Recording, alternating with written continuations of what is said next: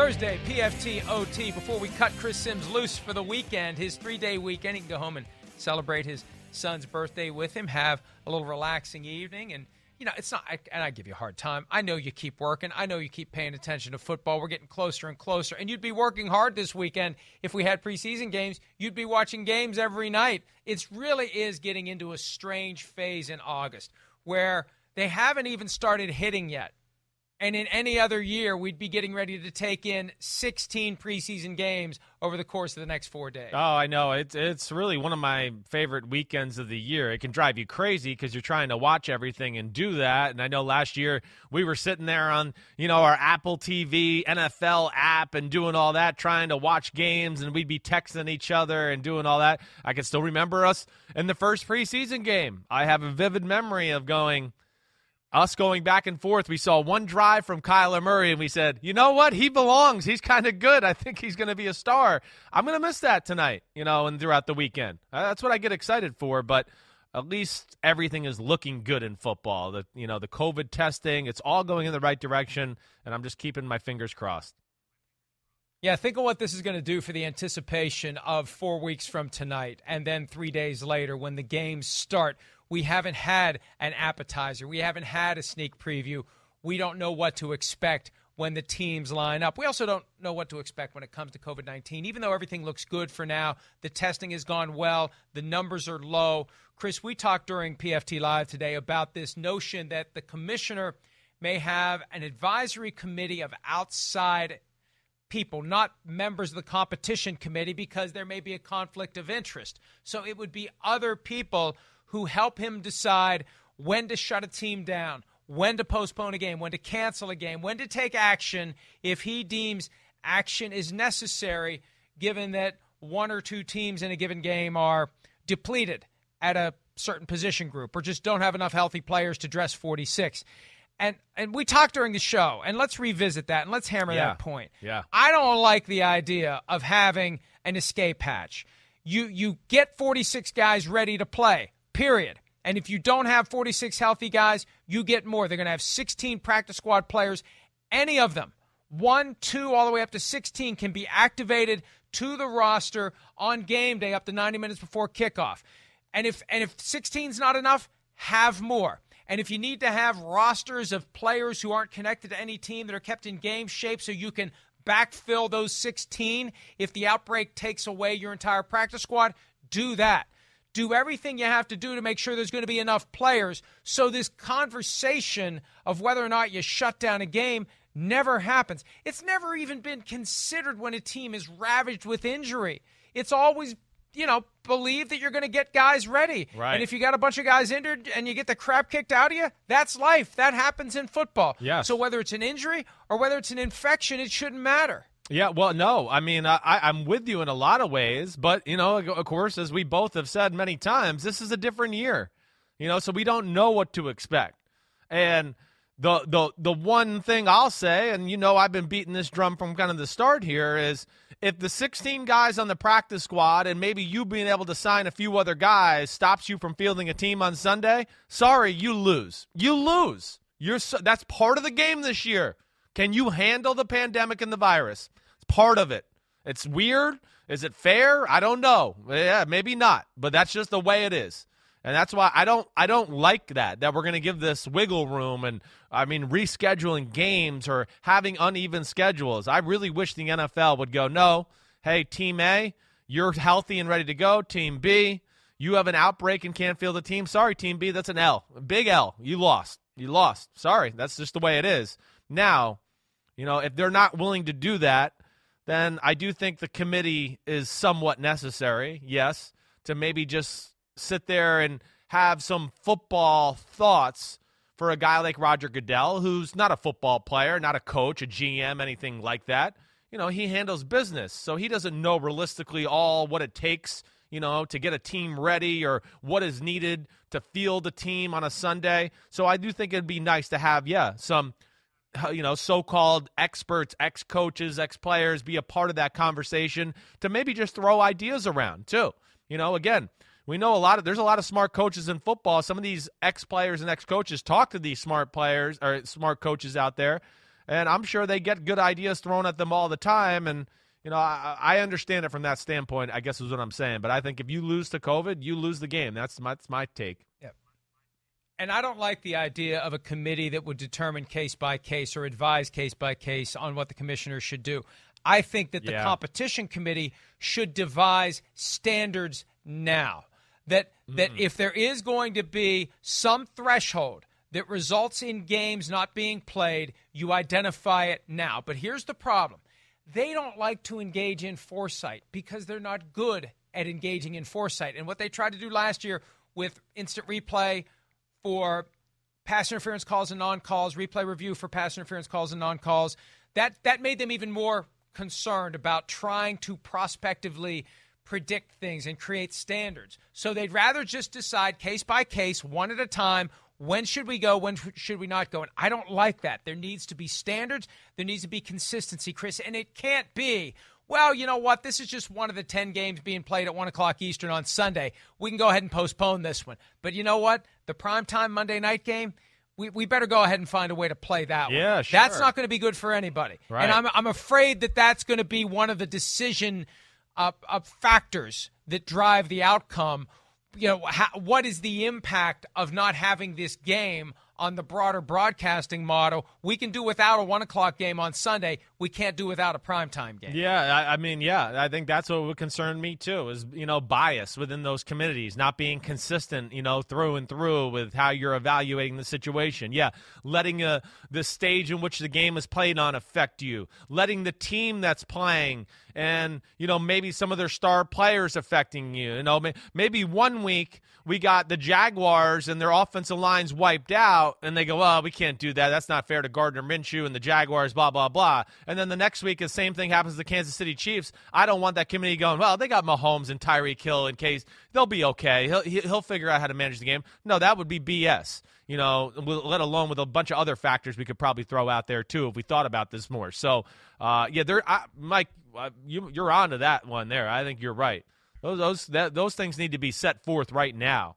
Uh, and it does seem like you know the NFL is a little scared to do that. Yeah, I don't I don't deny that. I think you're right there, but uh, I don't know where where this goes going forward. I wish they would throw out a rule out there soon or something to tell us what they're going to do if a team doesn't. They don't have wanna an be tied to it. Yeah, I know they, don't. They Right. don't want to be tied to it. See, that's the thing. Yeah. They don't want to have to cancel a primetime game on any terms other than their own. Yeah, right, They don't want to have right. a rule that ties their hands. Yeah. And, and and and look, this isn't criticism. We're trying to understand how this sausage is going to get made before they start putting it into that, the meat grinder, right? That's the thing they use, the meat grinder to make the sausage. We're trying to figure out what the sausage is going to look like before they've even started to put the ingredients into the hopper. So I think they don't want to have a clear set of rules because they don't want to have their hands tied. They want to have the flexibility to make it up as they go.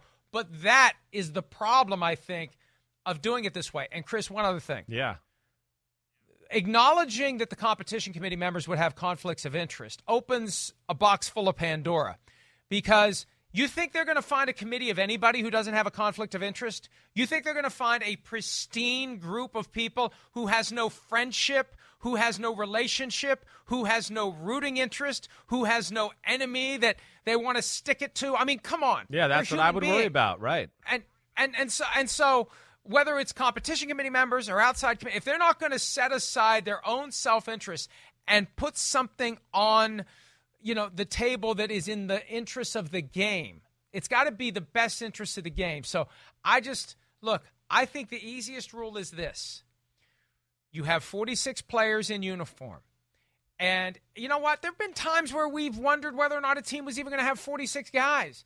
You show up and play the game. And if for some reason you don't think you're able to play the game, then you forfeit the game. Just like the Little League team that shows up with six players Right. for a baseball game. Yep. If you can't do it, you don't do it. There should not be an escape hatch. There should not be a way to postpone games. That is fair and consistent, and it gives you the ultimate incentive to keep that virus out of your building. That, that that's where I'm be. That's why I'm behind it. Uh, you know, I am, and you know, uh, uh, oddly enough, you know, where we look in like social media and Twitter and something, we've gotten really a lot of positive reaction about that. You know, as far as that type of approach. But I, I think that's the big thing. You're right. It takes out bias. And of course, is the ultimate incentive for these teams to continue to battle on that front too. Uh, and uh, we'll we'll see where it goes. I mean, hopefully we'll have an answer or two here over the next three weeks or so. All right, one last thing before we wrap it up today. Sean McDermott getting the reward that he so richly deserves after taking the Bills to the playoffs twice in three years when they hadn't been there since 1999 before his arrival. You know, not a lot of details, multi year extension. You never really know until you can look at the document. And there's so much less transparency when it comes to paying coaches than there is when it comes to paying players. But McDermott has done well, and he's on the front end of what could be a very successful long term career as coach of a Bills team that may have an opportunity to kind of rewind the clock to the early 90s if the Patriots have any type of slippage post Tom Brady. Chris. Yeah, but yeah, and you know, the, yeah, even the the talk of the contract extension for McDermott, you know, doesn't get a lot of news, kind of flies into the radar. I feel like that's the Bills and Sean McDermott. It's kind of you know what they are, but you know, we gush a lot about Sean McDermott. I know I certainly do, and I think you, you do as well, because you talk about change of culture, changing a team, you know, week to week game plans. McDermott is as good as it gets with him and Brandon Beane up there in Buffalo. I mean, I, I everything I've seen to this point, I go, damn, they're they're in the cream of the crop as you know duo coach GMs in football for for my money. How quickly they've reversed things there in Buffalo you know, they qu- clearly have a vision and what they like. Two playoffs, two out of the last three years. You know, one with Tyrod Taylor, and then another one with a second-year quarterback in Josh Allen. He's a defensive coach, and his defense has been damn special ever since he's been up there. Uh, so you know this is this is uh, good to see. It really is. It's good to see the good people in football get rewarded. And I also sit here with this Sean McDermott contract extension and go, he better get a damn extension. If Matt Rhule's going to make nine and a half million dollars a year and hasn't even you know pissed a drop in the NFL yet, yep, I said that. There we go. Yep, bam, it's Friday for me. And Sean McDermott makes the playoffs two out of the last three years. On principle, that's just messed up. So. Uh, you know, uh, hopefully McDermott got 9.6 million or 10 million or whatever it is, but uh, good to see nonetheless. Something we talked about during one of the breaks today, and this is a very real dynamic the guys making the most money at the coaching position in the NFL, we don't know how much they make. The teams do a good job of funneling money through different companies, and the official number is one thing, but the real number is a different thing. And it's all about not blowing out the curve. And that's why there's anger and frustration that the Panthers paid Matt Rhule what they did because David Tepper blew out the curve. Right. And look, this is what this is what happens when when the pool of available multi billionaires shrinks and there aren't a whole lot of people who can write the check for a team, you potentially are going to approve ownership by a guy who's going to come in is going to what the what unwritten rules What's this unspoken agreement? Right. Bull crap. Right. I'm trying to win football games, and I know how valuable a good coach is. I mean, we've been saying it for years. You look at how much salary cap space goes to certain players, how much a quarterback gets. I mean, if you've got a quarterback that's worth 40 million a year, Bill Belichick's worth 45 million a year. right. Right? So, I mean, coaches, the good coaches should be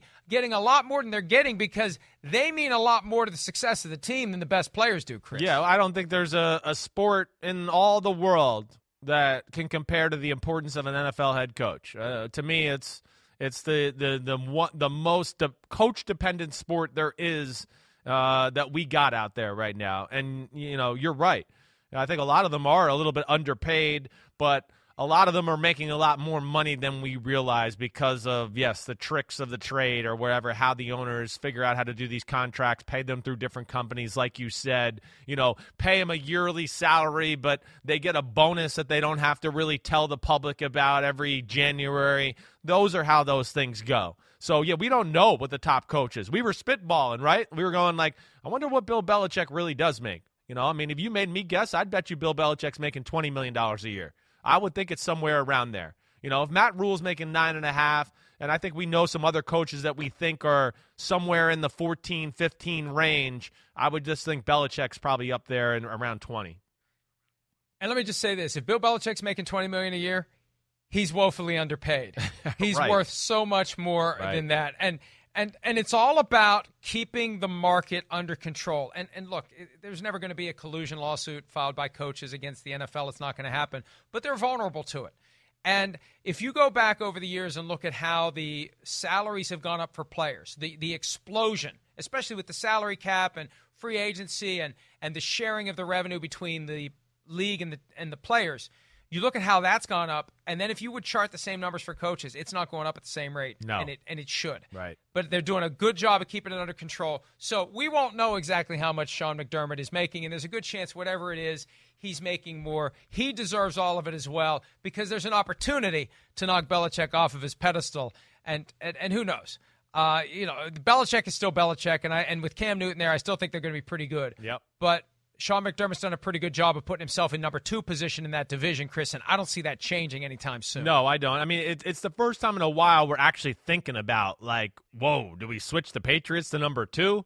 I mean, I think that says a little something. I mean, and even last year, we weren't putting the Patriots at number two. We knew they were still number one and all that. But we did go into the Buffalo games going last year going, like, hmm, can Buffalo? Buffalo might be able to beat New England. They might be able to do that. They played them pretty close two times. You know, certainly didn't win. I understand that, but uh, yeah, I think this is the first legitimate challenger in the AFC East since the early days of Rex Ryan and the Jets. There hasn't been anybody significant since then, and uh, I think McDermott, you know, is is going to be here for a while and and m- make a mark on the AFC East.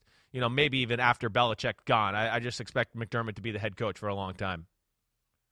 All right, that's it for today's PFT OT. We'll be back Friday for a new edition of PFT Live. Check out Chris Sims Unbuttoned, PFT PM. I haven't done one this week. Maybe, although I think PFT OT still becomes PFT PM. I don't know. I've been so caught up in everything that's going on.